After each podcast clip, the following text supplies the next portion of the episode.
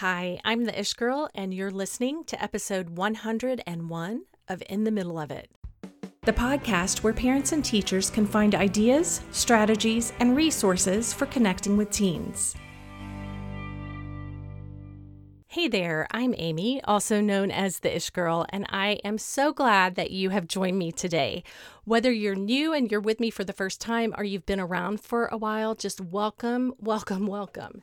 Now, Today, I'm going to talk a little bit about my past teaching experience. And when I taught middle school, my subject area was eighth grade social studies. Now, in my particular district, that meant that we were learning about civics together. And I have to say, I loved it particularly because my husband and I lived in the Washington, D.C. area at the time, and it couldn't have been more serendipitous to be teaching about the government and economics and geography. And it was a really fun season of life for me because I was a newlywed with no kids of my own yet. And so I was able to go with my husband to do what I called no frills field trips with my students, where they would meet the two of us at the nearest metro stop with a parent, and we would head downtown to check out any one of the many different museums that are there. And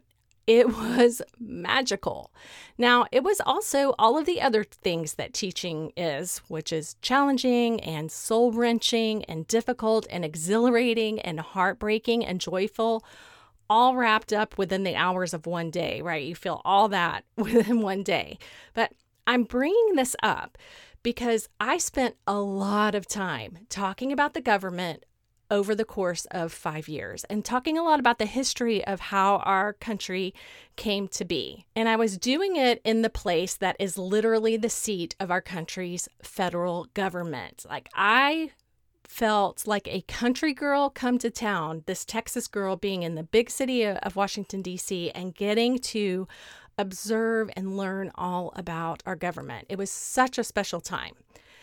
Now, as a civics teacher, I walked a very careful path so that my students were never able to guess what my personal preferences were when it came time to vote. And because I worked within civics as a teacher, I have continued to follow politics as best as I can as I've raised my babies. And that oldest baby of mine now is going to be able to vote in this year's election for the first time.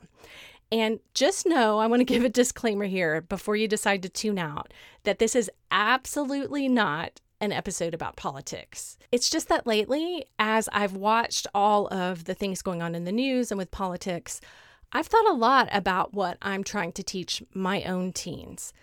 Um, the things that I want them to know about life and about decision making and about relationships and about really just how to show up as a human being.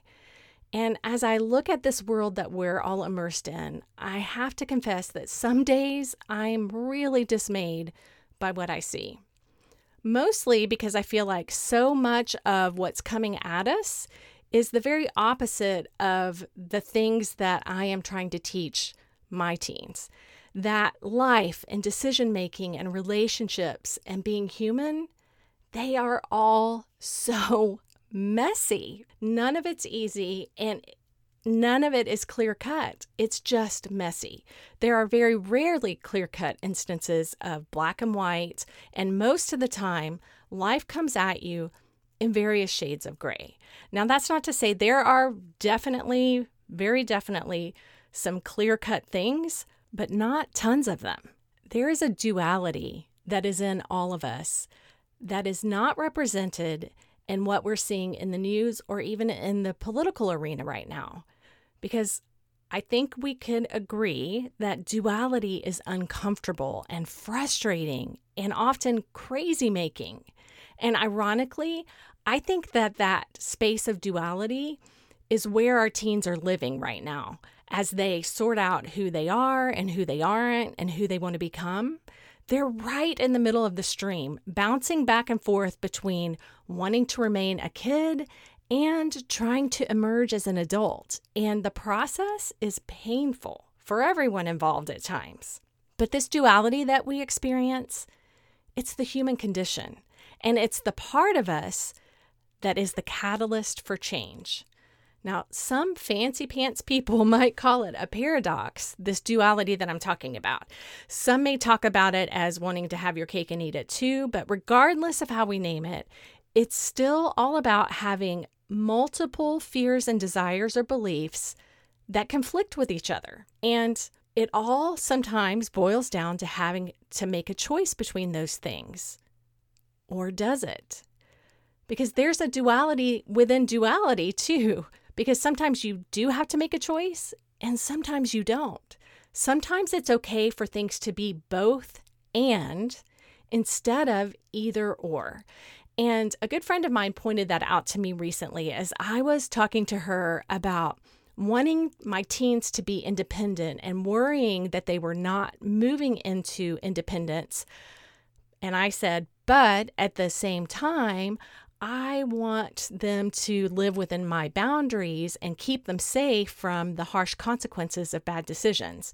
And let's be real here. What I really meant was I want them to listen to me and to follow all the great advice that I give them. She pointed out to me because I felt like these were mutually exclusive wants or desires that I had, but she pointed out that by changing that one little word, but, to the word and, that I'd be able to have a whole lot more grace with myself when thinking about these two things. And so I did.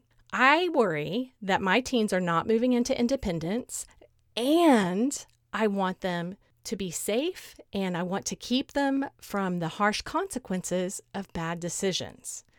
That is duality, wanting them to fly free and listen to their mama bird. It's been my experience that this duality is not what's being represented in our world right now. This ability to sit with contradictions and uncertainty with a compassion for all of the things that are messy. One of the things that I am committed to doing in this time is to really digging into that messy stuff with my teens, asking the questions and going deep to discover what exactly our dualities are, and then embracing all of it and showing them that messy is okay. It's more than okay because none of us are all only one thing. Everyone being one thing, man, that would certainly be easier. It would make things really simple. But then we'd all just be robots and we wouldn't have the beauty that deeply flawed, conflicted people with all their duality bring into this world. I'm really reminded of that, and I think it's why it's one of my favorites in the movie La La Land, and specifically when Emma Stone sings her audition song, where the chorus of it is Here's to the ones who dream, foolish as they may seem. Here's to the hearts that ache. Here's to the mess we make. I feel like that perfectly captures what I'm trying to express here. Right now, our teens are those dreamers, and the messaging that they often get is that their duality, their messiness, is not okay. And honestly, that can make for some fierce anxiety. This pressure to choose, to hurry up and decide who you're going to be, to get it right the first time, to decide your whole future right here, right now, today. And if you're listening to this, wherever it may be and whenever it may be, I would love for you to just stop what you're doing and sit with this for a minute. Think about your own duality your own contradictions? How can you embrace them? How can you adopt and as your new favorite word instead of but? And how can you share this idea with your teens that duality is okay, that being in the middle of it is okay? And not only is it okay, it's to be celebrated. Congratulations, you are part of this messy human race. Now, I know that this has been a little more serious than what I usually share with you guys, but I felt like it was an important thing to say because in a world where it's being painted as if everything was one thing or the other, I think our teens need to hear from us that it can be both and. All right, guys. Thank you so much for entertaining my ramblings today. You know how much I appreciate the time you share with me and how grateful I am for each and every one of you. So, from an ish girl who wants to create all kinds of amazing things for you, teachers and parents of teens out there, and lay on the couch and read all day, I am so grateful to be in the middle of it together.